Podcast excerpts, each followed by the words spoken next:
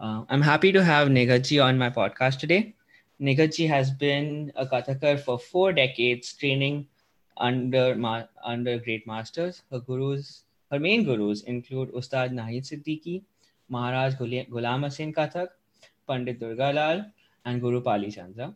She's also done intensive workshops with Uma Dograji, Srimati Saswati Sen, Srimati Kumudini Lakhia, and Pandit Birju Maharaj.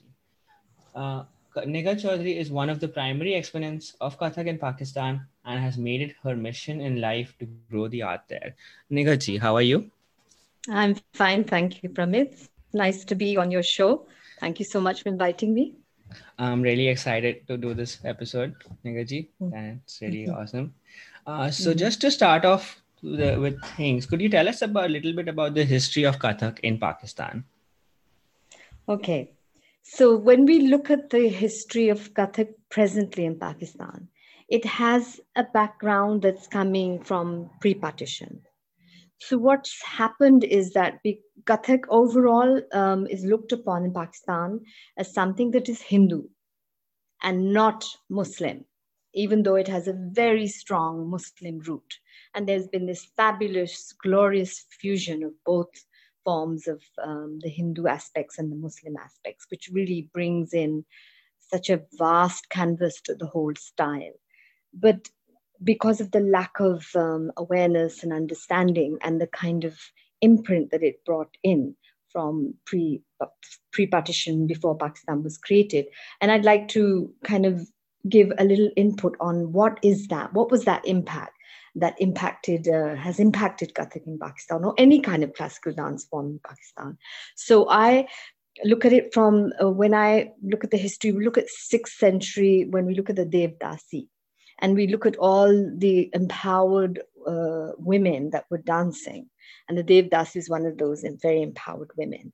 And then we look at the um, um, courtesan of the Mughal Empire, all the um, going on from 14th century uh, to 15, 16, coming in from Hazrat Mir Khusro with the Muslim influence of the tabla and the sitar and everything that became such a dominant feature in Kathak.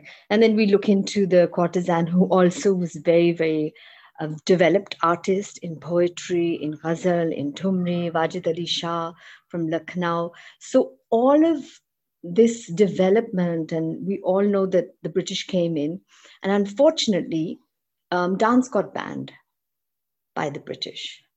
And that stamp of the British colonization on uh, the, the performers, on the female performers, reduced the form uh, historically uh, before partition right down to being something where they were economically independent as women. They suddenly were women that were dependent on you know, not the art form anymore or developing the art form and more about economic sustenance. So it got degraded. And then it came down to a mujra form, which is known in Pakistan today as a mujra form. So when we in, inherited, uh, when Pakistan got created, that that is what Pakistan inherited, unfortunately. So that form of dance, when it was degenerated and degraded, and the Indian um, uh, India itself took on the task to reinstate the dancers, and Pakistan unfortunately could not do that because um, there was so much else happening, and historically and geographically, the the country was placing itself, putting itself up. There was a lot of you know. So the arts was the last interest of the country. There was other things um, uh, that needed political disarray tha, बहुत कुछ था.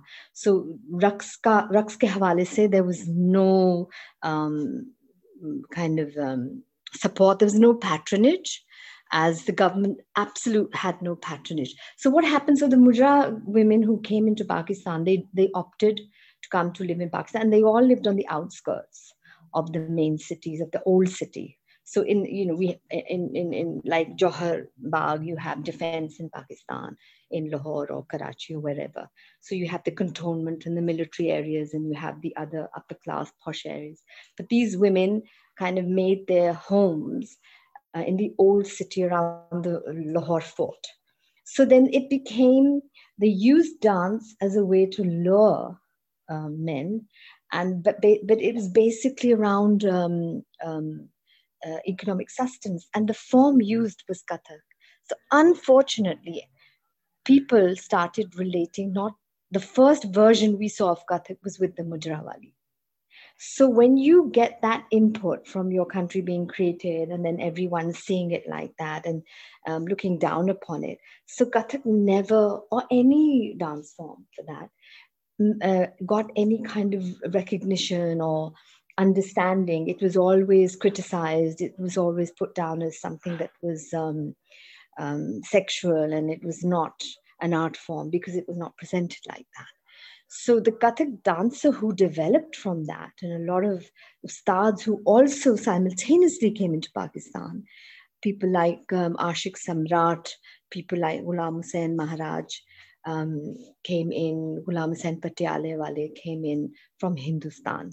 So they set up their schools and set up their small training um, places and institutes. I wouldn't say they were institutes, they were their own institutes. Their room was their institute. So from there, Kathak started taking a root. And some of the dancers, like we have Indu Mithaji, who's a Bharatnatyam dancer, and some uh, Sheema Kermaniji, and all the other people that came and established themselves, especially Induji, because she's 80, she's going to be 90 now. So impartition, she had been learning, and she also came and lived uh, married a, a, man from the military and brought Bharatnatyam into Pakistan. So that's how the forms, these teachers and these people were the ones that started bringing in the true pure form of the of, of classical dance. But it was so over, um, it was so difficult to fight against um, the Mujrawali because of her using Kathak. And then Kathak, her form was degenerated even more and went into the Lollywood film industry, which was the Pakistani film industry. So the dancer from uh, the red light area became a figure that went into cinema, and cinema impacts a society because it's a very powerful medium. So you had the stage Kathak dancers who just couldn't fight against this huge impact of uh, cinema and um, all this um, degeneration of Kathak and, and them using the costumes, wearing the ghungroos, looking like a, um, a Kathak dancer, a classical Kathak dancer, but not uh, performing or presenting themselves in the art form itself. So this is something that has impacted the society, and that has kind of um, lots of families or who would not want their children or their girls or their boys to learn because the association that i'm that i'm actually trying to make clear is that it got clearly associated with um, the mujra. Do you know what i'm saying? Yes so um, um... yeah. So it's just kind of giving a clear indication of what because sometimes when we take steps back we don't seem to understand where is it all coming from you know, my question, because I just did my master's in, in dance pedagogy from Middlesex University. Mm, and my thesis was dancing the female body in Pakistani society. And through my research, I realized that the colonization that was happening um, from the British, from Indian, uh, British India, then Pakistan, and then the military rule. So for me, the classical Kathak dancer was colonized thrice. She was colonized by the British, she was colonized by Pakistan society, and then she was colonized by Zia ul-Haq in the military rule for 10 years. So in my thesis, that was a main feature of understanding how the, uh, the how classical dance and the female dancing body has been colonized. So that made me understand why we have this kind of reaction and this kind of um, why you have very few people who want to learn classical dance as a form or even learn Kathak. It's more of a hobby. It's more of um, a hobby that doesn't last. And unless you're really passionate, you know, we have had people in Pakistan, um, but we would not say if you look at कि इतने 20 million अगर आबादी है तो उसमें से अगर पाँच छः आपके सिर्फ डांसर्स हैं classical dancers here, though that's not a very good ratio. As you can see in other countries, there are so many classical dancers and so many modern dancers and so much dance and music and very um, supported and accepted as part of society. As in Pakistan, that's not the case. It's an everyday struggle. It's an everyday um, resistance going on, and there's an everyday um, clarification of trying to prove ourselves that we exist and it's a constant struggle and it even happens today. I mean it's less maybe because of youtube and because of the opening up of um, classical dance on youtube and seeing a lot more kathak on youtube and seeing a lot more kathakars and seeing being exposed. So people have softened up. But that's of today's era. But it's not of the time when i came into pakistan in 83 and i came in the time of military rule and dance was banned. Women, we were not allowed to perform on television. Everything went underground, and it was a very, very fierce and vicious uh, time for for for Kathak, for classical dance. And uh, we only performed in uh, the people like places like the German Institute, foreign grounds, you know, like the British uh, Institute, the British Council, or the Goethe Institute, or the Alliance Francaise, or the embassies, because they were international turf. So you were safe there. You were you you didn't you would not be arrested. You would not be jailed. You would not be um, persecuted uh, for being by dancing on you know as a woman and on television and on stage the only people the only dance they allowed was folk dancing, and only men were allowed. So that's what I'm trying to uh, make clear is that, that why was this impact on dance? And there was the no objection certificate, which was instilled in the time of the British when they came to India, and we inherited that. We never changed it. You know, dance on that. It's written dance is an obscenity. Could you tell us a little bit about the no objection certificate? The no objection certificate came about um, in the time of uh, the British, and it it kind of came into our system. And everyone that has to perform, whether it's theatre, whether it's uh, in the performing arts, whether it's music, you have to attain a no objection certificate from the government.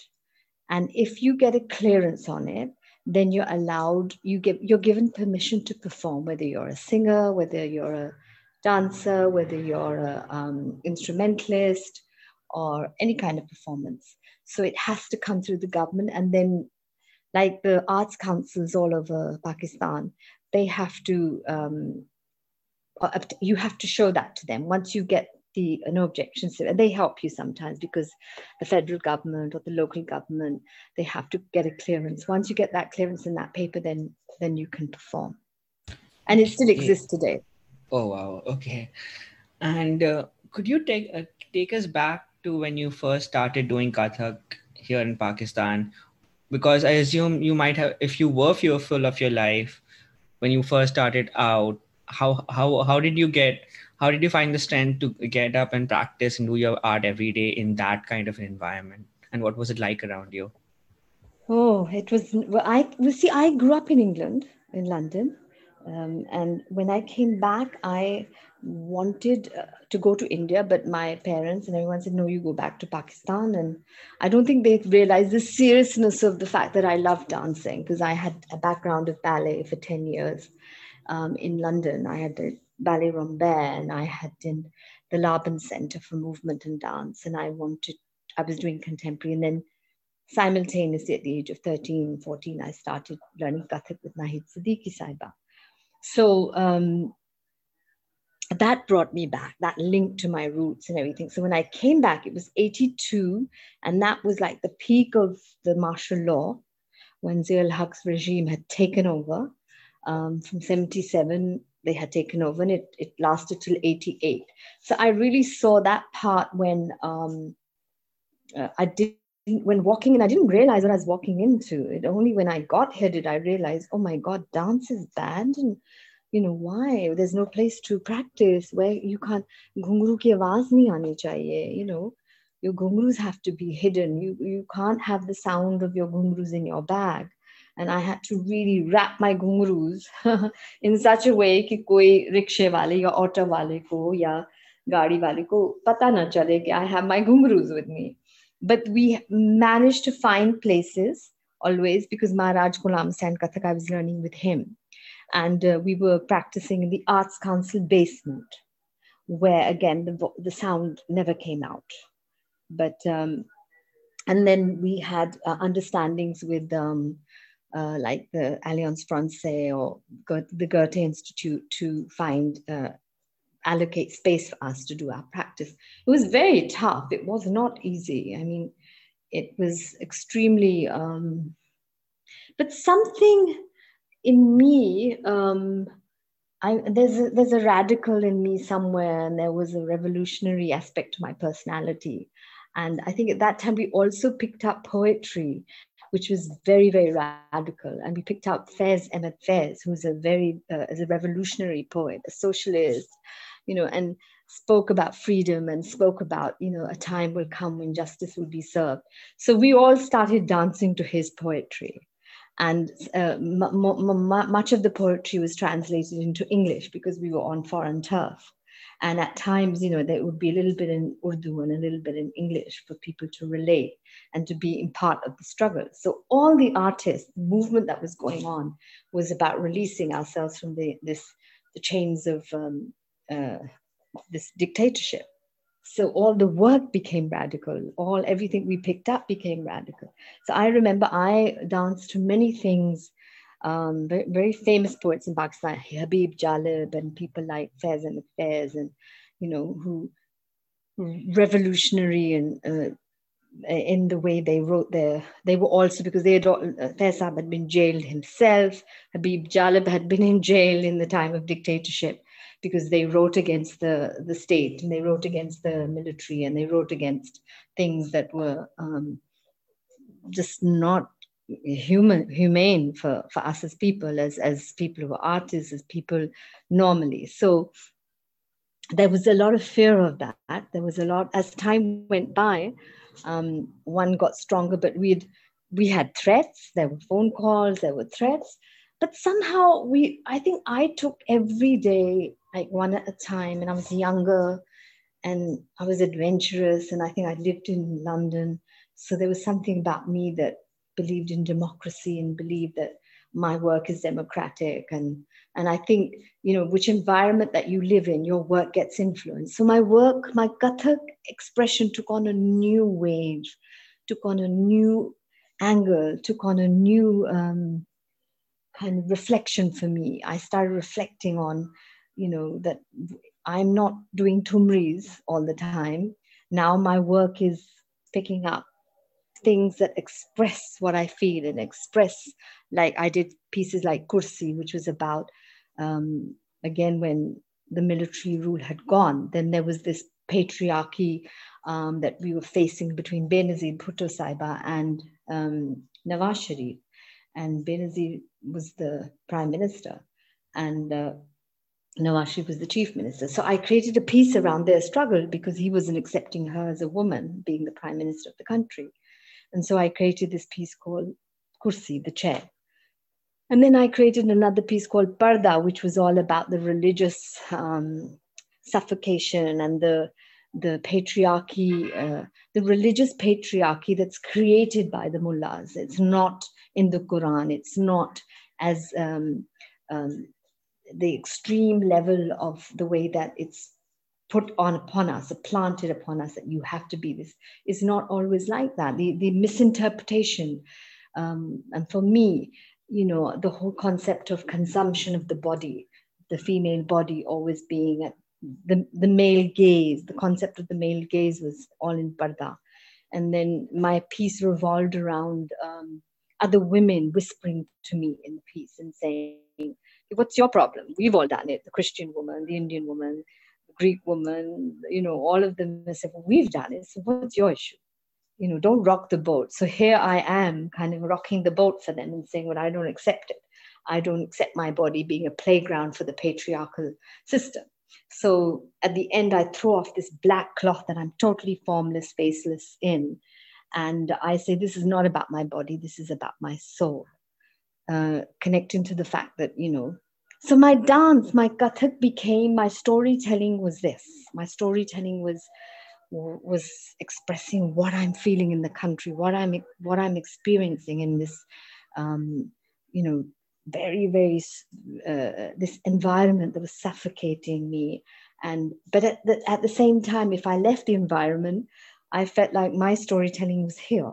It belonged to this country. It belonged to I'm a Pakistani, I'm a Muslim, and I need to have a voice here. And uh, traditional Kathak I love doing, but this also kind of really inspired me. It, it inspired me, gave me a voice, it gave me a purpose. And that's how I chose to stay in Pakistan.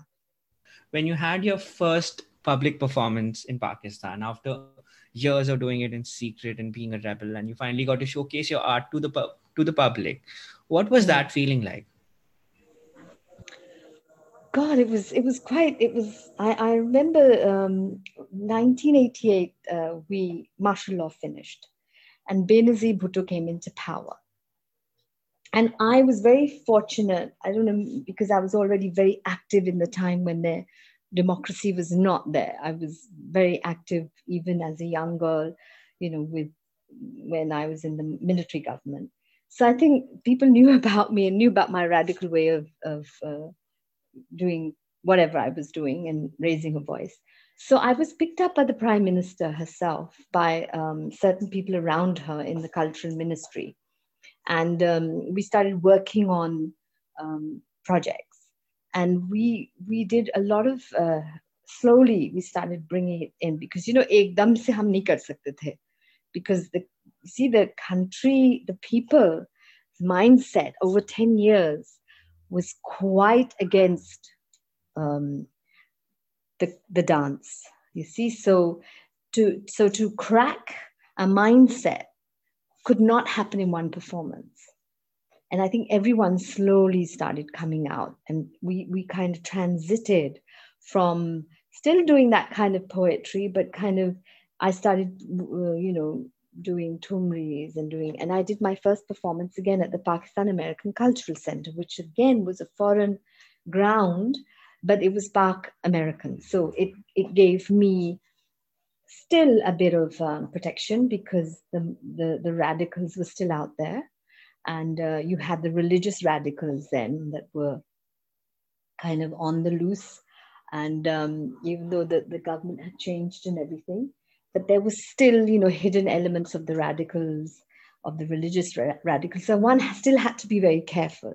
And I remember when I did my first show at the PACC, it was a small hall with a, which housed about 250 people.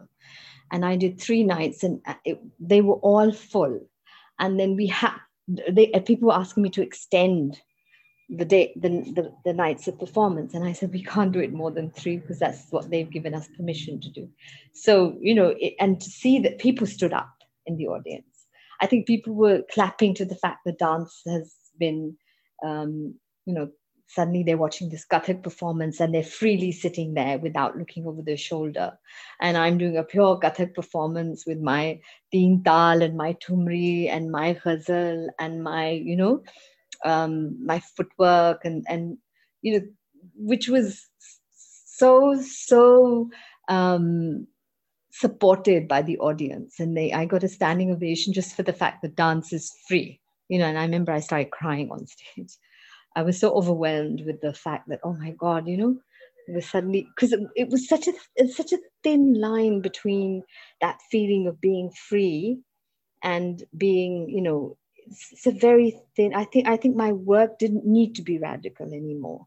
I i was given um, i got that feeling that now i can be who i can depict kathak as it is. I don't need to um, for quite some time that went on.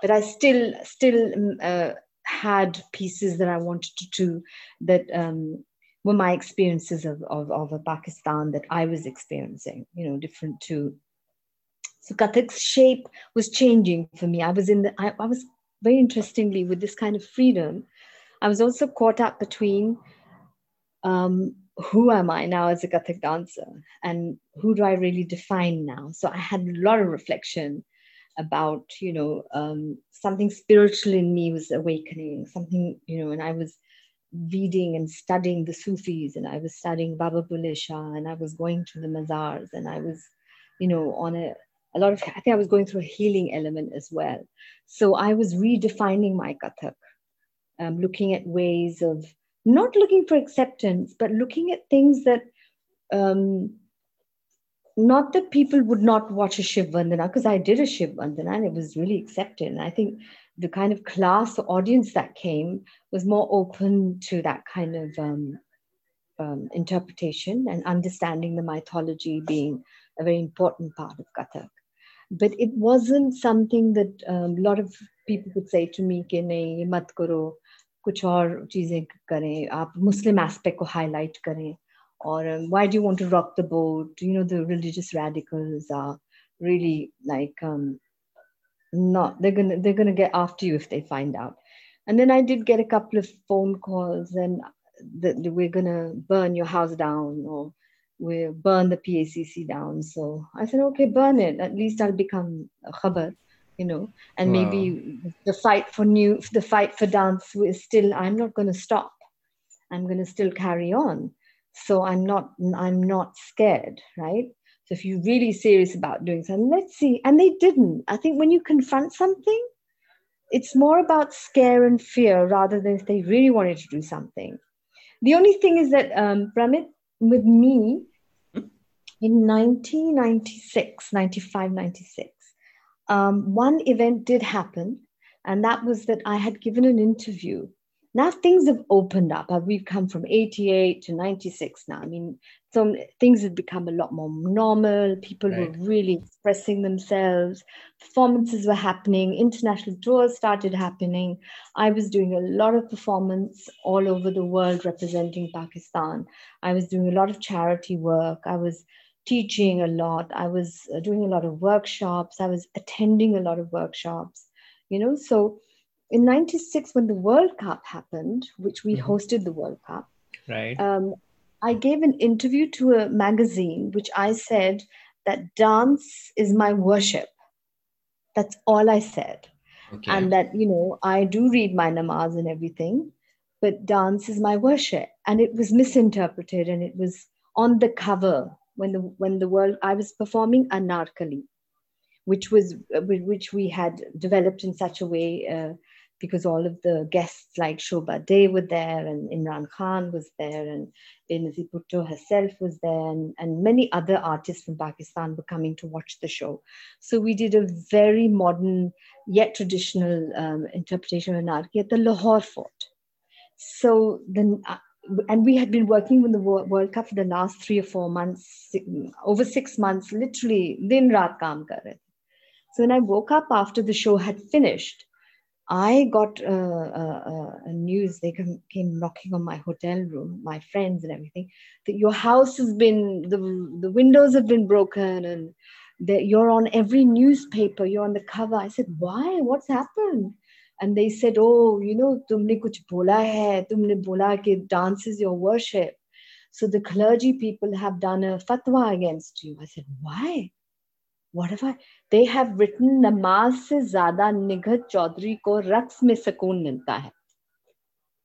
This was the alfaz, the, the words that, you know, in, rather than reading namaz, Nighat Chaodhry uh, finds more peace in her dance. So then, mm-hmm. you know, the, the, whole distortion of it, uh, uh, where I had separated that dance is my worship and namaz is also something I do. It's a very personal thing. So but they really used it. And I think they were using that against the People's Party government and against Benazir Bhutto being a woman. So I became the target, and my house was all the windows were smashed in my house in in, in Karachi. My uh, people who worked for me were beaten up, and um, then I was uh, in Lahore because this performance was happening in Lahore, and straight away I uh, I got a call from the um, ADC of Benazir Bhutto Saiba, and they asked me to do a press conference. So they, the British they said you should we should fly you out for protection because they had written I should be hung, I should be isko sangsar kar diya jaye, isko Hindustan bhej diya jaye, isko London bhej, isko Pakistan mein reh, reh nahi sakti ye ladki. And I was like, oh my God, what the hell? You know, look at this distortion, this manipulation. And I was on the cover. I still have those pieces of uh, newspaper. I will actually scan them and send them to you. I oh, have them in yeah. file. I kept them that one day I'll show them to my, you know, kids or whatever. That look, you know, your mom went through so much. And I was just, I just kept them because I got through that time, but it was a very, very tough time. And I had a choice of flying out of the country, and the British embassy got involved, and then uh, you know, the the the federal government got involved, and they the, the Secretary of Information flew down, and he said, you've got to do a press conference." So I did a press conference, and then we wrote things out, and I wrote that I did not say this. This is not my words. My words were this and this, and whoever wrote this, come forward right now. You know, and I said, this is total distortion, and this is um, trying to denigrate and degrade dance and me as a human being, as a woman. So I stand my ground, and um, whoever wrote this article, he should come forward and have a dialogue with me publicly right now at the press at the press club, and let's talk about it. Because did I say these words? And if he has them because he recorded it or whatever, then he should show he should make everyone hear it. So I think because I confronted it, that um, it turned for me rather than against me. So then um, the news, the newspaper, the, the magazine that had written this, उन्होंने फिर माफी का एक लिखा है कि ऐसा नहीं कहा you know because my parents in england were really worried everyone was saying come back to london you're safer here and i said no i'm not going to run away because you know that i'm not going to be you let them get away with this because i didn't do it like this so I could see the level of uh, what could happen. And I know that other people, Sheema Kermani Saiba herself has been through so much stuff. I'm not the only one. Nahid Siddiqui has been through so much. She was banned from Pakistan in 1977 and they made her sign a document. So, but I think physically I went through a lot in the sense of I decided to remain in the country. So that also made me say, I'm going to still do Kathak in Pakistan no matter what happens. That made me want to stay even more so. Hey, um, yeah, I'm just absorbing all of that, Nighatji. Uh, that's really amazing. So, uh, just a quick follow up on this. Um, would you say that one press conference kind of um, just changed everyone's minds, or did it take a lot of work after that? Because I, it's really impressive that you were able to get them a printed retraction and apologize. Yeah, absolutely. And I think because the government got involved, it wasn't mm-hmm. me alone. I think the government continuously played Secretary of Information. Hussain Haqqani Saab was the uh, Secretary of Information, and he was continuously having articles written, and he got me to do interviews in a in, in a way that kind of supported the whole thing, just to you know, and that I think just just I won't say the mindset changed mm-hmm. because this is definitely coming from the religious radicals this was definitely coming from that angle and i'm and i'm saying that that's in 96 we're in 220 we're in 2020 now right, right? so it, dance has changed. The mindset has changed. Um, i feel that going through all of what i've gone through and i look back and i see that's also shaped me and made me into the person i am. Because you know there was a because of all the rejection you know when sometimes you're called a nachne wali you know on your face. And i remember being at a dinner and there was this uh, ambassador's mother who once she started talking to me she asked me what do you do? And i said oh i'm a classical kathak dancer. She turned her back on me. I was like, oh, whoa, at the dinner, like in front of people, just turned her back. At wow. yes, at a dinner in Dubai, and she turned uh-huh. her back on me, and um, I was like, okay, fine, no issue. And I got up and just started talking to some other people. So one has been, uh, even though I'm not being negative, I'm just trying to explain the level of what happened to Kathak, and that's why I feel the the the reshaping of Kathak has started taking place with all the other Kathak dancers in Pakistan as well, realizing that we always become the target for religious radicals and military rule, which is, I think Musharraf was much more supportive because when he came into power, he sent me to Japan and China and he said, please work on your art form and don't leave Pakistan. We need educated women like you, and you're a educated woman and you speak well and i want to send you to conferences. Please talk about kathak from pakistan. Please talk about the performing arts. So so you know things started getting better. Things started really reshaping and, and and i started looking at my work in the sense and looking at the central asian influence in kathak and looking at the persian influence in kathak and realizing i started studying more about it. And i studied realizing that um, you know the, there are so many elements. The clapping has come from the arabic tradition. Because if you look at arabic dancing you'll see that the clapping has come from there. And the whirling which in south bilkul there's no whirling in the south of, of any of the other dances of the any of the other classical dances. And i realized right. that has come from um, 9th century rumi. So the, the whirling has come from rumi. The clapping has come from the arabs and the whole um, um, technique has come because of the tabla. The technique has changed because of the 14th century influence of Hazrat Amir Khusro. Then I saw that when then all the when the, the kings and the nawabs and they came in from Central Asia and how they brought their forms and how you know दरबार के अंदर कितना कुछ experiments हो रहे थे fusions हो रहे थे fusions तो उस वक्त हो रहे थे you know we talk about fusion today but actually there were Kathak is has got so many influences in it. It's quite amazing because when you know the, the Spanish took the clapping from the Arabs you know okay. flamenco influence has come from the Arabs because if you look at the Arab I looked at a lot of the Arab dancing and there's so much clapping in the Arabic dancing. And um, then I realized no and then looking at history it came from here and went through Turkey and you know and through the Indus and everything. So the, the Spanish took the clapping from us, you know. So it's very interesting from South Asia. So do you know do you, do you understand? So in Pakistan, I said, okay, so these are elements that need to be looked into. And we need to own this. Pakistan needs to be told this, that this part that you're rejecting it as being totally only um, um, an Indian dance form. This is also as much uh, Pakistani because we were part of one performing arts tradition, especially in northern India. And this is the form that we inherit, inherited. Uh, Kathak we've inherited, and we need to own it now. So I think that was been that has been my kind of um, um, dialogue that I'm now continuous, continuously even saying to the state. I've even asked for a meeting with the Prime Minister, Imran Khan, that we should make Kathak the national dance of Pakistan now. We, should, we need to have one form. If, if, if countries can have like Western, classical Western ballet and Bharatnatyam as the dance of India, then the dance, classical dance of Pakistan needs to be Kathak. So that brings me to my next question, Nighatji, that when it comes to Kathak in Pakistan, and we'll dive deep into this, but what are the unique stylizations you found of Kathak in Pakistan, and how have the different Kathak exponents in Pakistan over the years added to that style?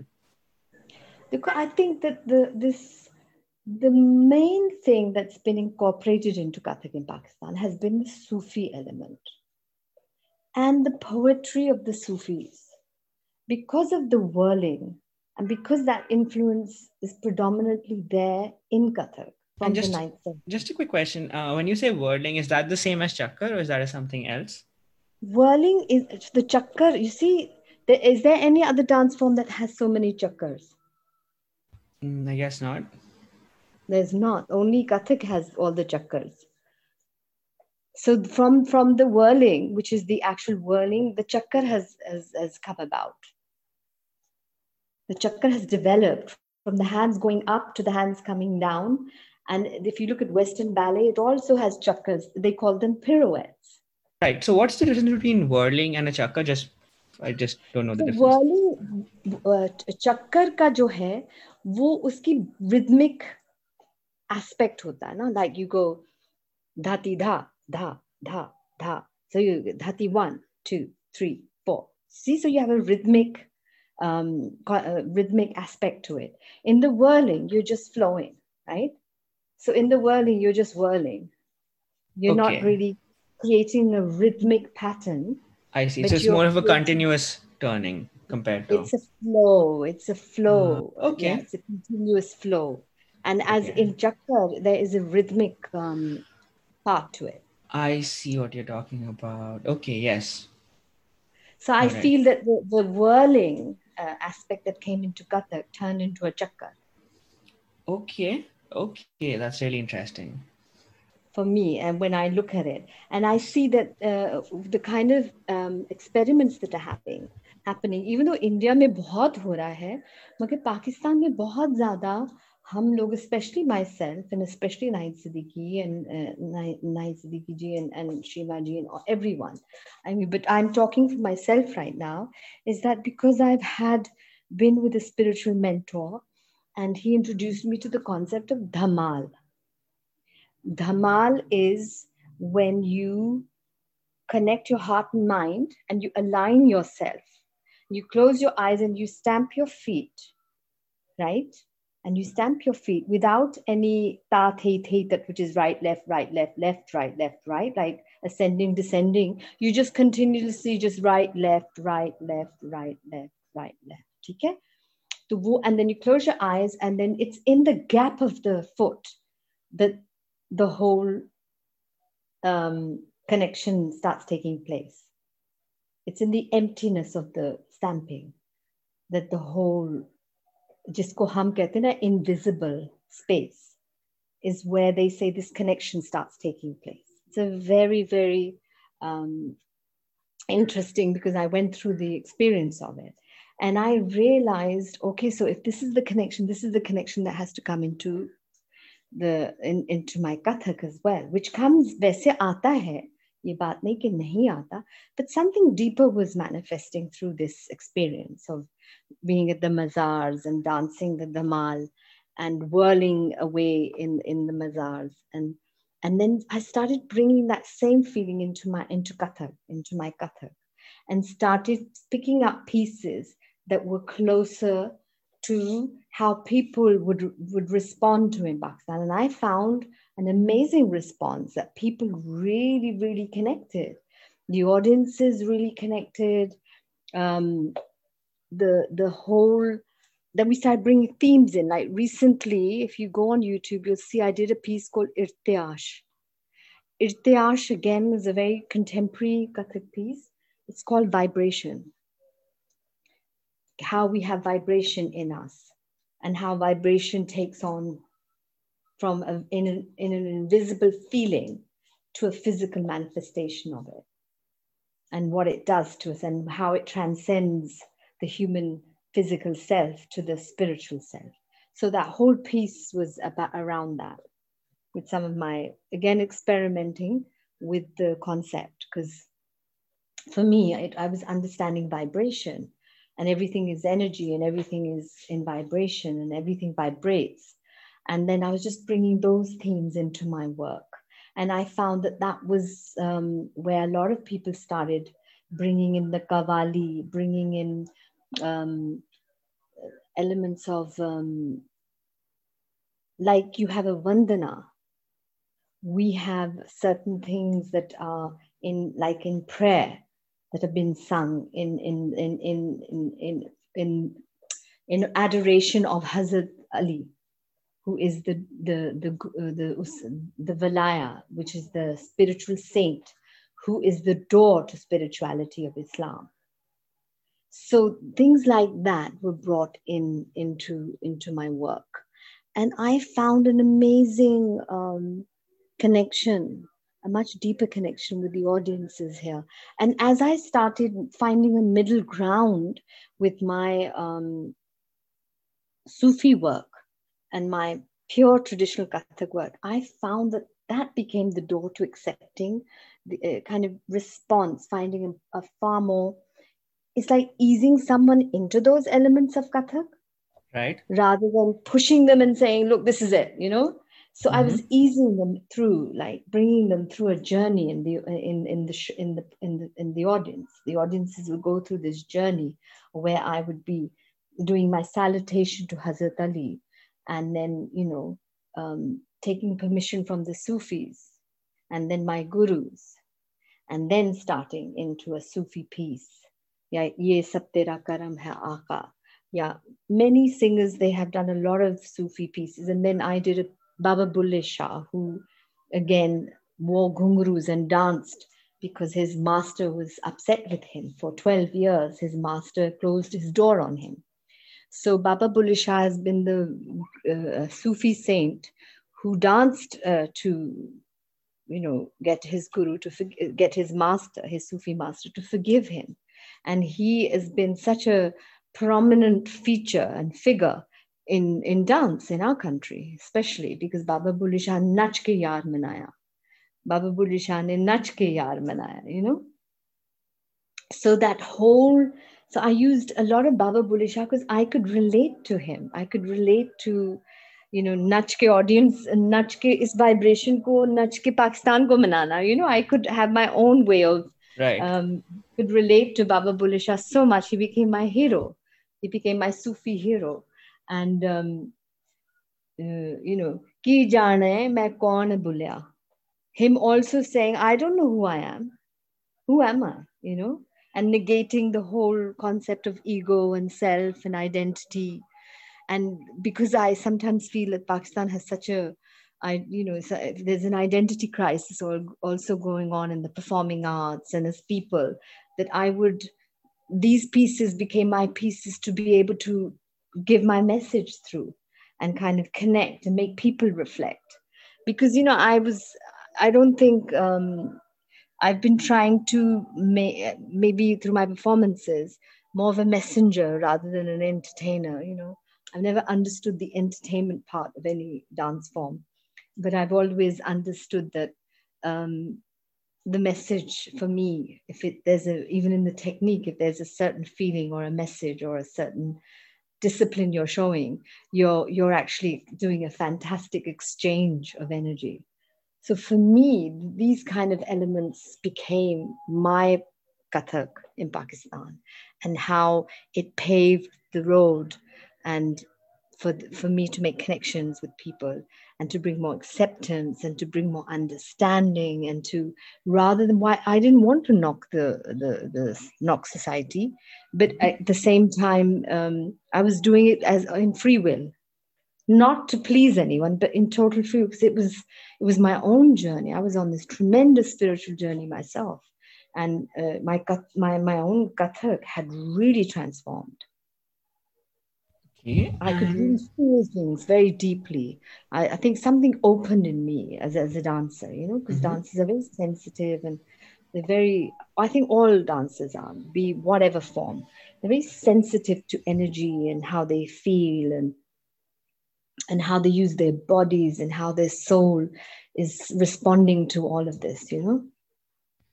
Yes. And so, Nighatji, what I'm hearing is that as a result of you staying in Pakistan, you did have, you know, more than your fair share of difficulties, but you also developed your own style, which you may not have, which may have looked different if you weren't in Pakistan.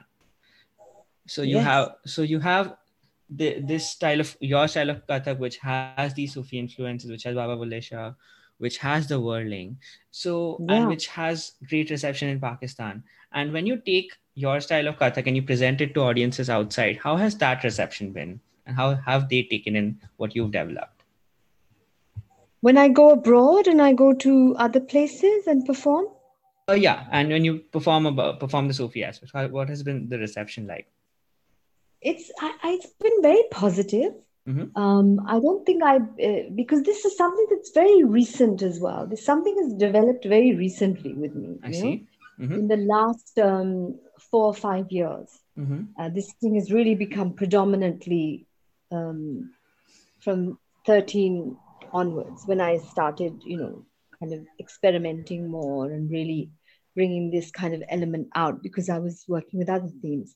But but it's wherever I've done it, like I when I toured America, and I was um, in UCLA, and I performed at Columbia, and I performed at the MIT in Boston, and I the Charter Oak Cultural Center in Connecticut, and I did my dance pieces.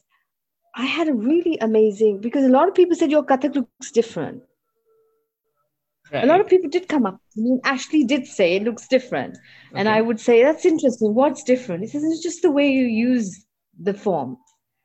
And i that was interesting for me because you know some sometimes you're not looking at yourself but people are seeing you and you kind of they're a mirror to the response that you maybe want to hear that okay because i have i am using it differently but are people seeing it? So that response would really endorse the fact that yes you know there's something unique in the way that i'm using my style. I'm using um, the application of the sufi tradition within the kathak form and how i'm bringing it all together so um, for me it's always been oh you look very your kathak looks very different that was always the um, response i would get um, and that kind of a lot of Pakistanis would come up, a lot of Indians would come up to me and say that yeah. that your Kathak looks very different. You know, right?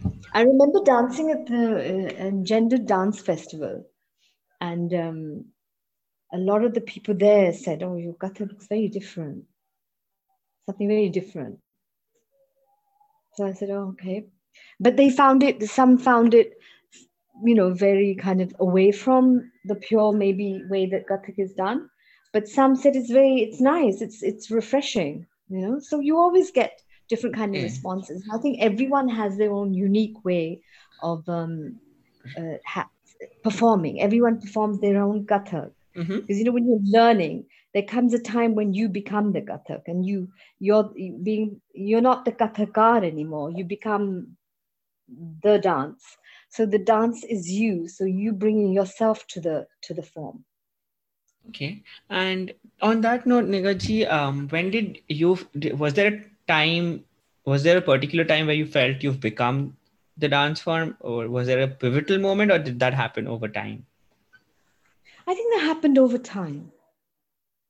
It doesn't happen because when you're much younger you're more in the mind.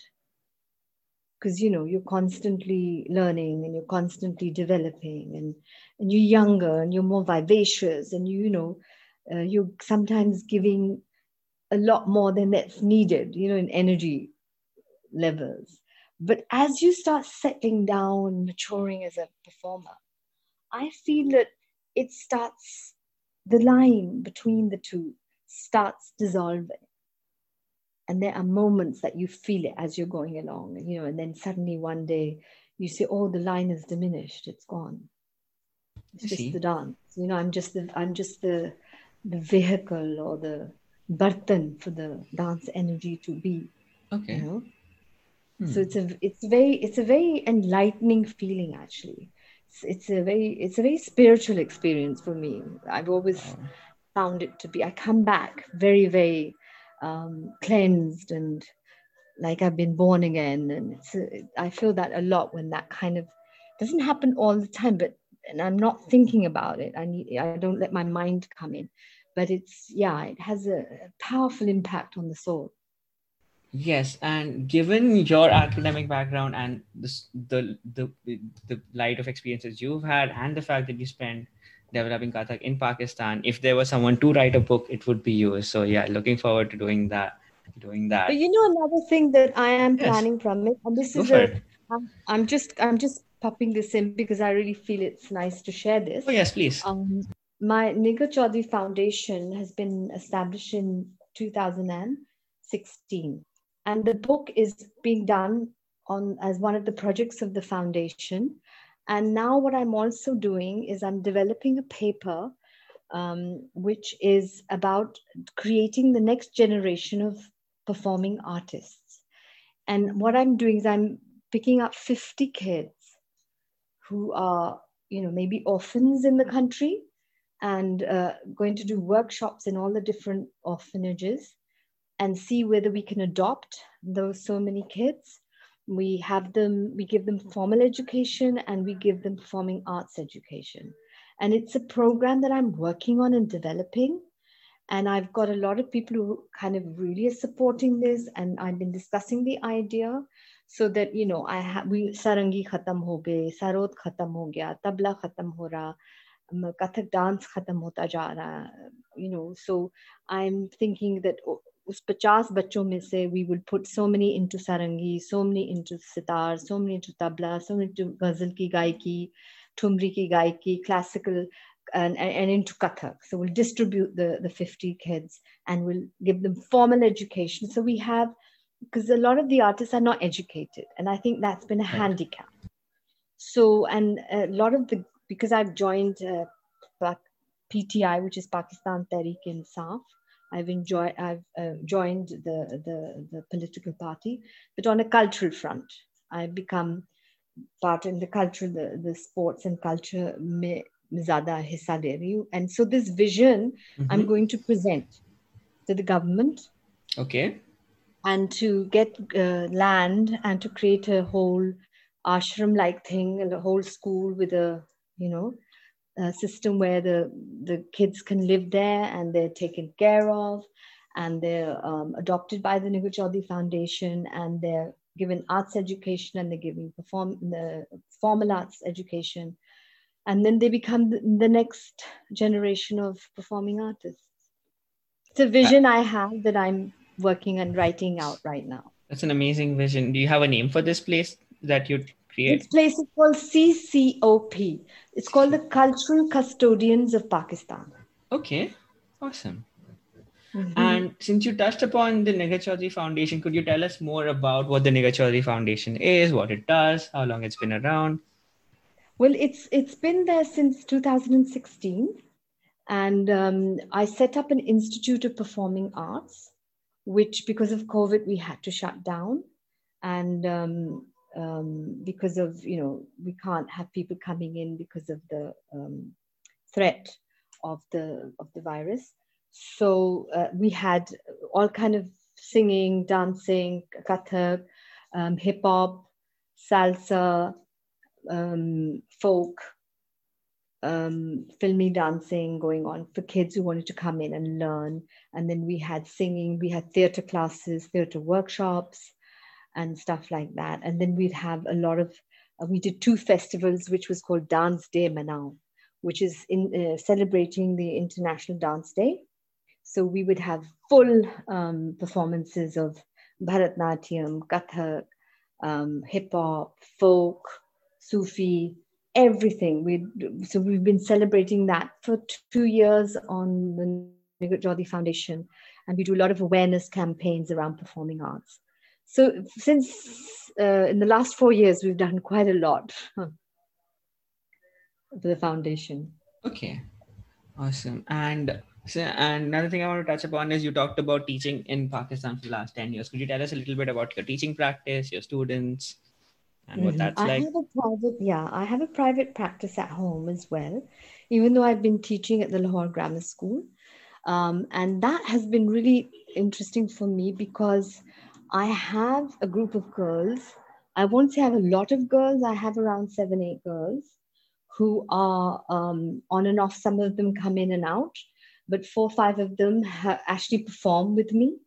And um, some of them I hire from outside and I bring them in to the uh, teaching practice and then we learn the pieces. And recently we just um, learned a piece for um, like Coke Studio, the Pakistan's coming up with Velo music. And yeah. we did the finale dance. We did a Kathak piece with metal music. Wow. Okay. I haven't seen that actually. Yeah, that's that's going to be coming out. It's just going to be launched in December, November, Interesting. December. Okay. So all my students in my studio they come in. So we do regular and, and I'm trying to get them now because Pali ji uh, helps us a lot. She plays mm-hmm. a massive role in through the ISTD syllabus.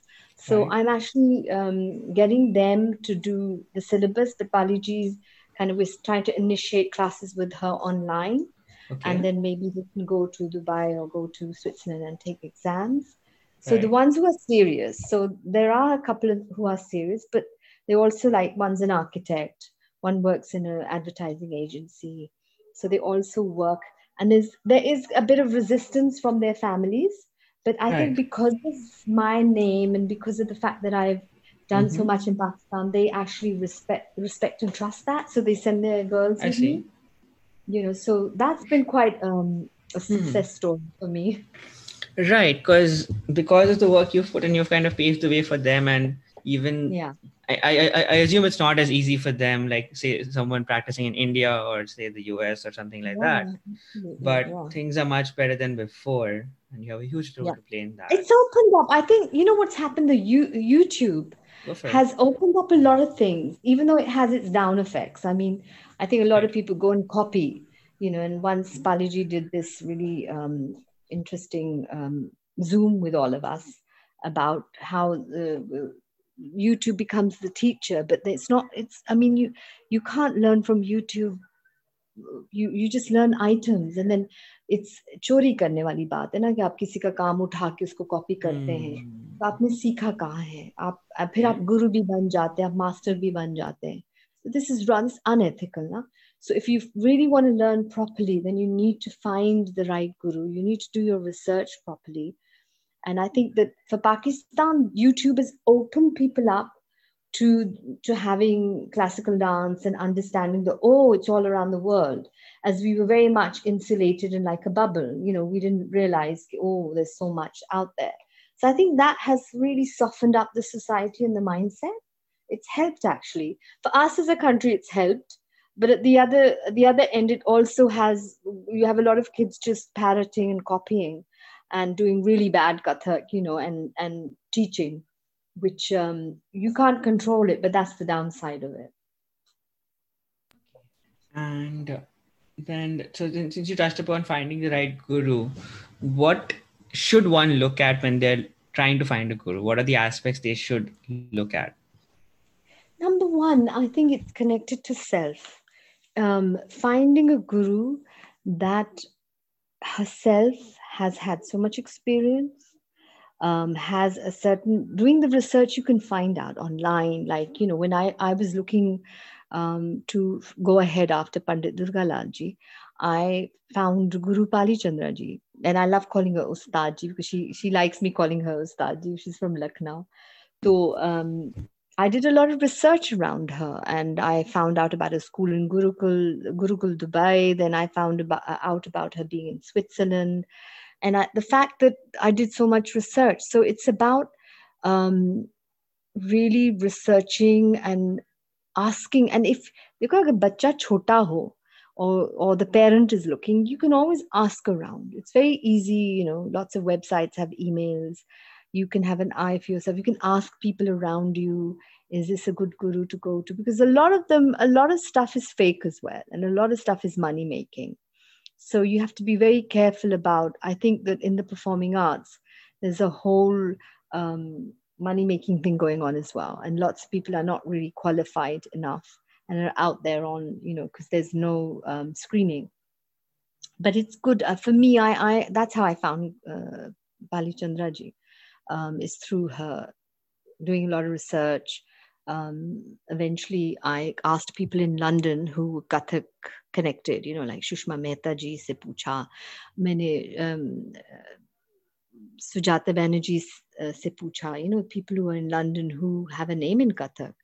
And um, because Paliji, I live in Pakistan, so online for me, I was looking for someone who could work with me online, and Paliji was the one who was is the kind of entrepreneur and person who's really um, done a fantastic job of, of putting Kathak online. I think she's one of the first really to be doing that.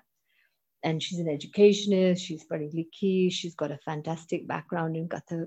So I think it really depends. You have to really look at who you want to, you have to look at the background, you have to look at their work, if, if it's a, the parent has to get involved you have to do your research which which school of thought do you want to go into into lucknow into jaipur into you know um, whatever you because up to online bahut kuch ho hai na and i don't think a lot of teachers teach online so there are names out there and there are quite a lot of people i think even um, saswati sen is doing online classes aditi mangaldas is, a lot of them are now teaching online because that's what COVID has done to most of the um, Kathakars. But I think research is important and finding out. And you, देखो ना प्रमित आप मुझे बताएं if mm-hmm. you're learning wouldn't yeah. your eye tell you what a good what good kathak is and what is not good kathak? Um, I will say, uh, to be honest, Nighatji, I'm a year in. Mm-hmm. I cannot tell the difference between someone who's good and who's someone who's really, really good. You know what I mean? If someone says, "Oh, look at him, they're a master," I kind of like I just go along with it in the sense I don't yeah. have that eye for seeing someone who's 10 years in versus someone who's 20 years in versus someone who's doing this for mm-hmm. 40 years. Okay, just from that point of view. But the right. thing is that if you if you if you like what you're saying, there are there are senior students who are brilliant as well Right. There are a lot. I think. That, I think you know what the category is for me. There's Right. the mastro. The mastro Right. is uh, uh, Birju Maharaji, Saswati Sen, Kum- Kumi Right. Ben You know, these are the mastros. You have uh, Rohini Bhattiki students. You have you have all these Mhm. different institutes that are really up there, right? You have Bangalore में you Yes. have um, the, जहाँ पे um, उनका नाम मेरे जहन से निकला हुआ but she also has a big school in Bangalore and they do a lot of uh, Kathak and Right. contemporary Kathak and you know Mhm. so they are the ones that are established and you know they're the master then you have the next tier which are the senior Mhm. master students Uh, Durga Arya you have Ruby Mishra you have um, Aditi Mangaldas you have Sujat Right. uh, you know you have so you you can tell and then you have the next tier so it Mhm. depends which because everyone is unique and Right. individual everyone has their own way Mm-hmm. of performing and teaching and what do you like do you want to be very fast do you want i think the choice now is that you can also learn elements you can say okay you know i want to do my foundation here and then i want to move on and learn this aspect of jaipur. I want to learn this aspect of lucknow. Or i want to learn this uh, kavit. I want to learn this way of um, doing storytelling. I want to be contemporary in my um, learning you know i want to work on themes. So it's how you develop yourself as a dancer and that's why i don't think you you basically aapka shuru mein maybe you have a teacher for 10 years which is the base you need for kathak and then you can hmm. start exploring and then you can do so many workshops. They offer so many workshops and i think it's always good to go to the m- mastros workshops if they're doing them because that also gives you a, a lot of kind of hands-on experience Right. that's how i see it actually uh, you know I, I look at it like that Yeah, absolutely. Because uh, I'm still fairly new. I am still very influenced by if someone says, "Oh, look at them! They're a great master. They're a great dancer." I'm like, "Oh, okay." I don't have my own understanding of things yet. I recognize I recognize skill. Like recognize, okay, doing that many chakkars in that much time takes skill, but I don't Yeah. recognize finesse or like grace or like this took years to develop. I don't have that understanding yet. I I'm think just- you're one year into it. That that comes with time as well. Mhm. I mean, if you, you've been one year into it, obviously it, you, it takes time. You start develop. क्योंकि आपकी आंख पसंद की बनती है ना पसंद क्या है Mhm. what do you like your eyes your visual yourself your soul will start gravitating towards Right. things that resonate with you Right. eventually with and as you mature as you start Mhm. learning more and more and more And so, on that note, uh, Nighatji, if you can help me understand when it comes to looking at the dance form or the or learning from Ustad Nahid Siddiqui, Maharaj Ghulam, Ghulam Hussain Kathak, what were the unique aspects and stylizations of their dance that you picked up from them? okay acha Ghulam Maharaj Kathak learned from Achan Maharaj ji. Right. and Achan Maharaj was the father of Birju Maharaj. Mm-hmm. So that link and then in his time what i realized when i was learning with nahid ji because she had learned from maharaj ji when i came to pakistan and started learning from maharaj ghulam hussain i found it much more slower much more like maybe the time frame like you know it was different. So because they came out from not a fast world so the kathak thought was a lot more slower and simple.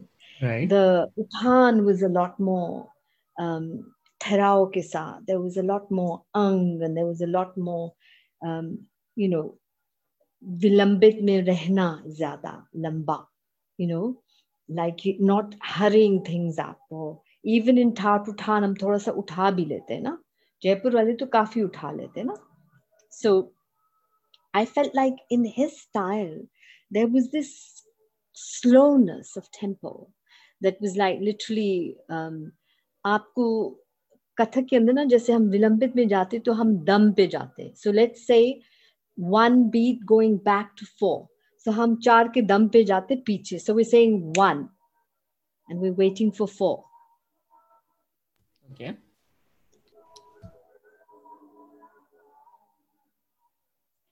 three so the four counts counter counts in between Oh. know, when you're going- वो lower Okay. वो lower as we go up हम लोग ऊपर जाते हैं ना अब हाँ हाँ इन मुझे लगता है इस ईरा में हम ऊपर जा रहे हैं so we going one two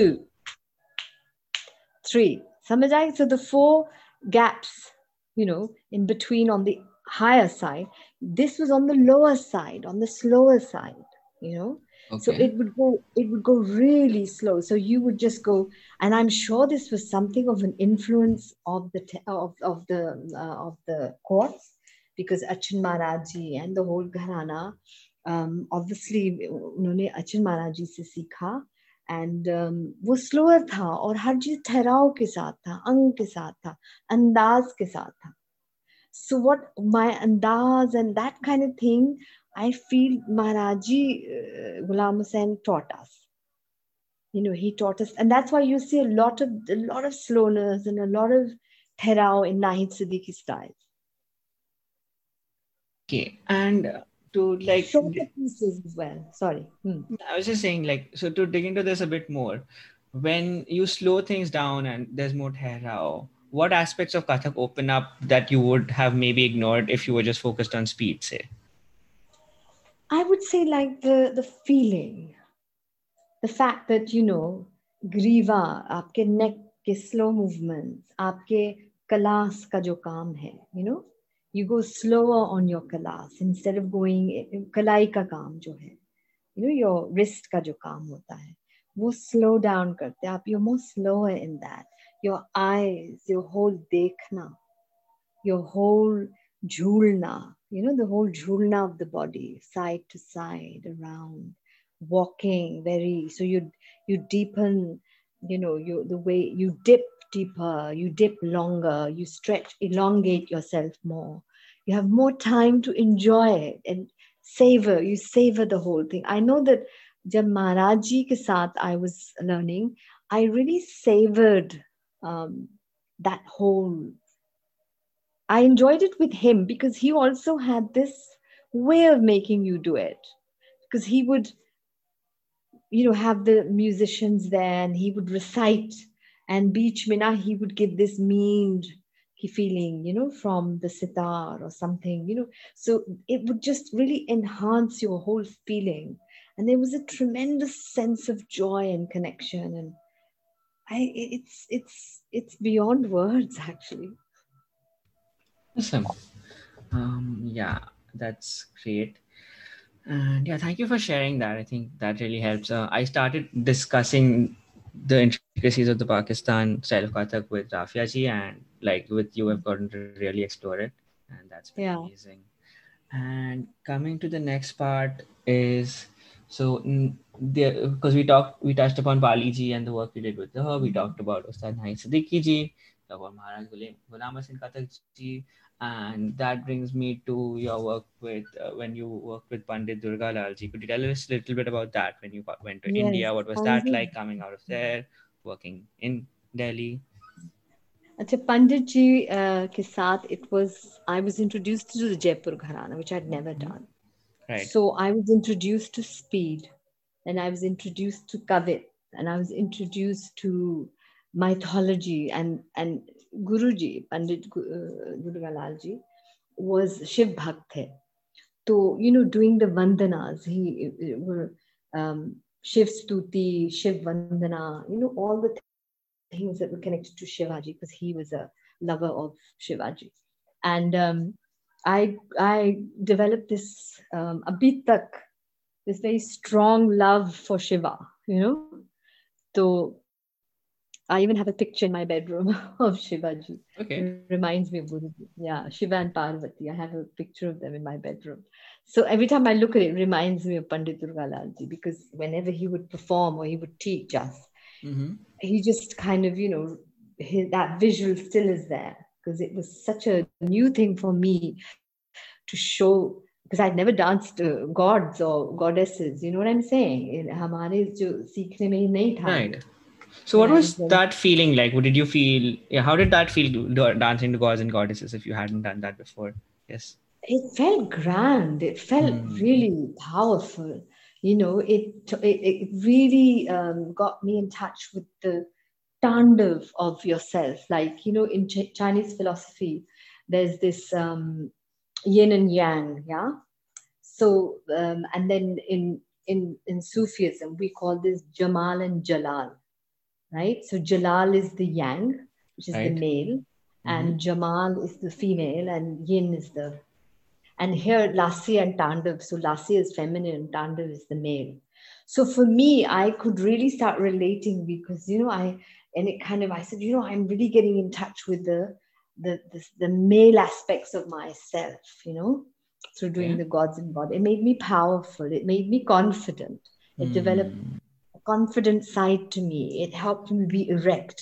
It helped right. me bring clarity to my um, self. You know, even as a human being, I think mm-hmm. dance develops you as a human being. And I think Jaipur Gharana, because I was mm-hmm. a very shy person as a shy but very outgoing in spurts, not like consistently a very confident kid, you know.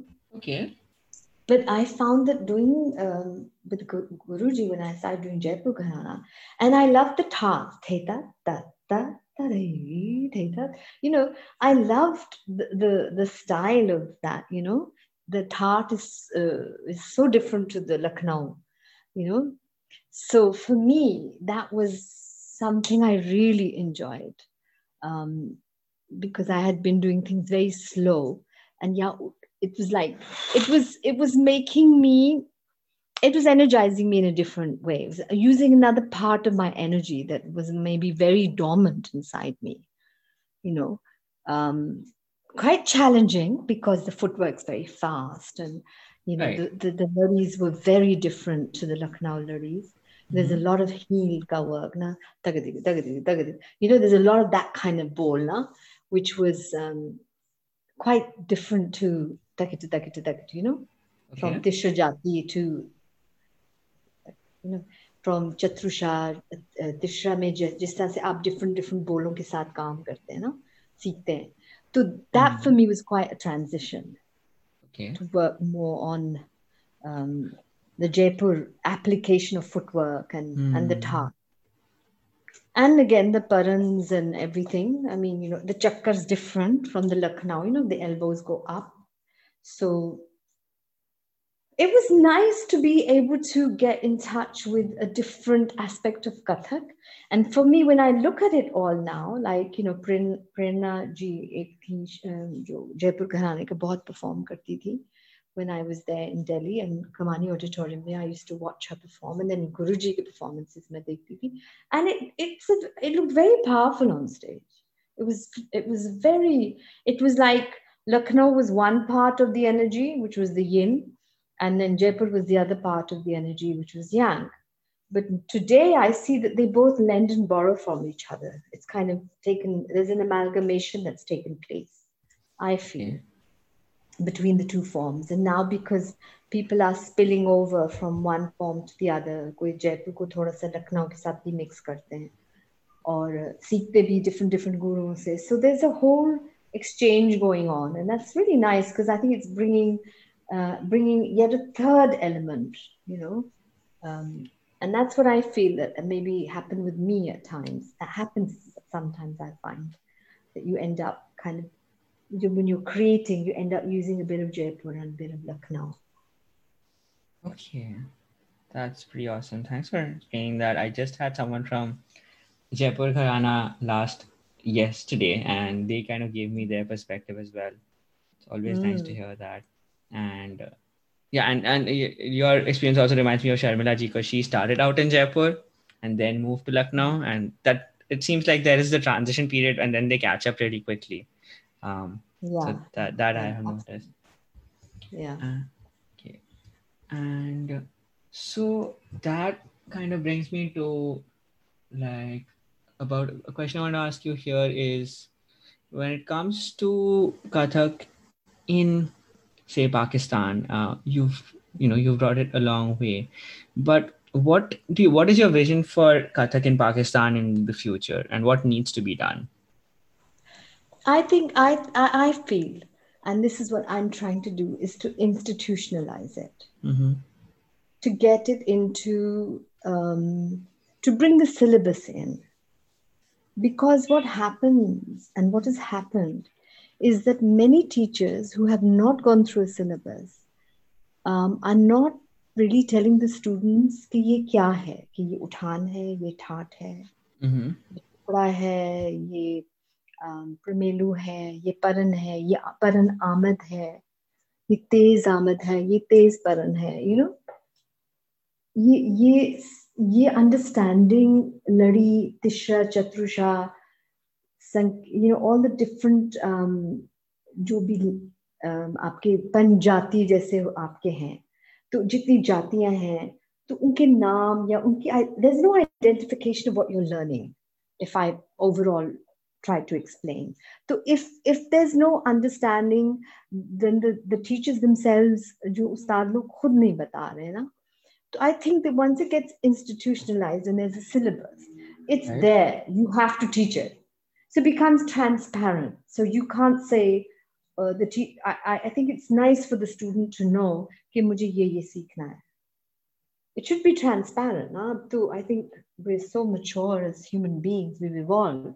So I feel Pakistan में ये और ये सिर्फ dance में नहीं हो रहा है मौसीकी में भी हो रहा है इंस्ट्रूमेंटल में भी हो रहा है you know so I feel syllabuses का institutionalized hona right. kind of um, the gaps that are there in the learning would then right. start to diminish and people will know what they're learning. They'll be like uh, you know if i meet an indian kathak dancer in um, america and i've come from pakistan and we're there then at least you know that you your your, your language is the same now and if you in the beginning i did not know the names when i was learning with Ghulam Maharaj and mm-hmm. मुझे कोई everything was a tukada okay but it can't be like that na it's not like that mm-hmm. there's so many things that were gaps in my learning and that's why Pandit Durgalalji and Pali ji I've been working with them to you know understand what ye kya hai ye kya hai ye kya hai ये जातियां क्या है ये क्या है ये क्या I'm just saying it's been a consistent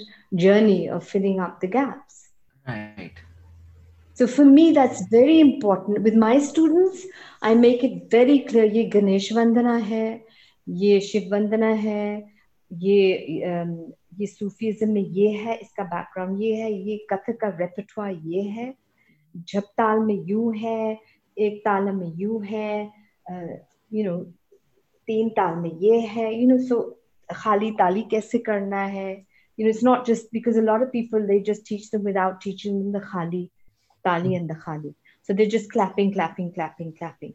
But you have to show the system. So it's in a system or system ko inculcate करने की शदीद ज़रूरत है Pakistan में.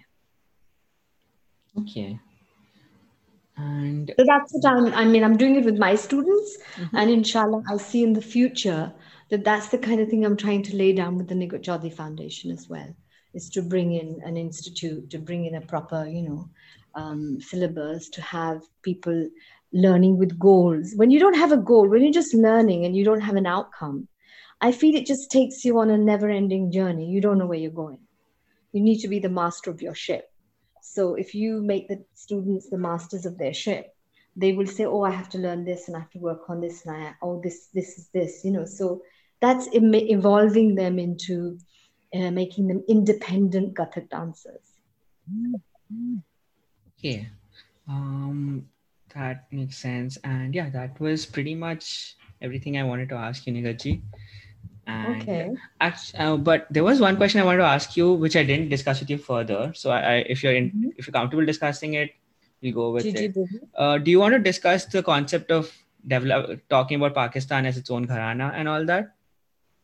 Well, actually, uh, there has been a lot of talk about the Lahore Gharana. Yeah, so I that's and what I wanted to ask yeah. you. Is that something you want to discuss? Yeah, I, I think that Naheed Siddiqui ji has been talking about it and has it has for us it's established because it kind of initiated from Maharaj Ghulam Hussain Kathak. And I think that the Lahore Gharana is um, kind of been established from him his uh, work being here and the fact that uh, Bina Jawad and some other people, you know, are of the Lahore Gharana. Um, and the Lahore Gharana, again, is that aspect that also um, works very closely with Sufi work and um, the Muslim aspect. So the Lahore Gharana focuses more on the Muslim aspects of Kathak and highlights them because it's more acceptable, it's more easy to understand, it's more in our culture, it's closer to our cultural identity. So um, that's what the Lahore Gharana has been developing into. Okay. And, and it exists in Pakistan. Yes, it does exist. Awesome. And so I've been having this conversation with Sarah Morelli ji, who mm-hmm. is based out of California. She was a senior disciple of Pandit Chitresh Das ji. And yeah. she's and she she she's an academic here, and they've been advocating for say the California style of Gharana, where because they've been developing their own art from there. And her she's been telling me is that the concept of a gharana is a live debate and it takes two to three generations for the idea to get a foot and be accepted at large so what do you hmm. think it'll take for the lahore gharana to get accepted and is that something you are working towards or is that something that's necessary well, well you know how i look at it to be yes. very honest um, because it's there whether it's mm-hmm. accepted or not is not the question right now in pakistan in right. pakistan it's accepted. Mm-hmm. it's in the, the syllabus that uh, Bina Jawad and i created it's the lahore gharana has been written about there. Right. We have printed it for the students to know. And we have put it under the doyen uh, the doyen is maharaj ghulam hussain kathak. So it exists in pakistan. Whether it exists anywhere else whether it's um, I personally feel it's an extension of everything that's going on, but it has that element of its own unique characteristics, like the Sufi um, aspects and the um, other Muslim aspects that are highlighted on. So, I, you know, I'm not, I'm not fighting with everyone or anyone about uh, it, it being accepted or not. Right. The fact that uh, we're doing it in Pakistan, and if it gets its name and it starts, but I don't have a result in my mind, if you know what I mean. You know? Okay, yeah, it's Makes a sense. process. It's a process, and um, acceptance or non-acceptance is not the journey. The journey is to bring acceptance and understanding and connection in Pakistan. And if the Lahore Gharana of Kathak is doing that, I'm all for it. Okay, thank you. That was that was really awesome. And yeah, thanks a lot, Nighatji. That that is all. Those are those are everything I wanted to ask you. Um, this I love doing this interview with you. There were aspects and things in Kathak that only you have insights on and nobody else can. So this has been really unique that way. So I really Thanks. appreciate you coming on here. I love to be. Thank you so much because I really enjoyed this interview. I really poured my heart out. And I think it's the first time I've really given a very clear um, voice to how I see everything, you know, in, in the context of being a Pakistani and being a Muslim and living in Pakistan, even though I'm a British citizen and everything, and mm-hmm. taking the choice of living in Pakistan because I want that contribution of Kathak to be here through my presence.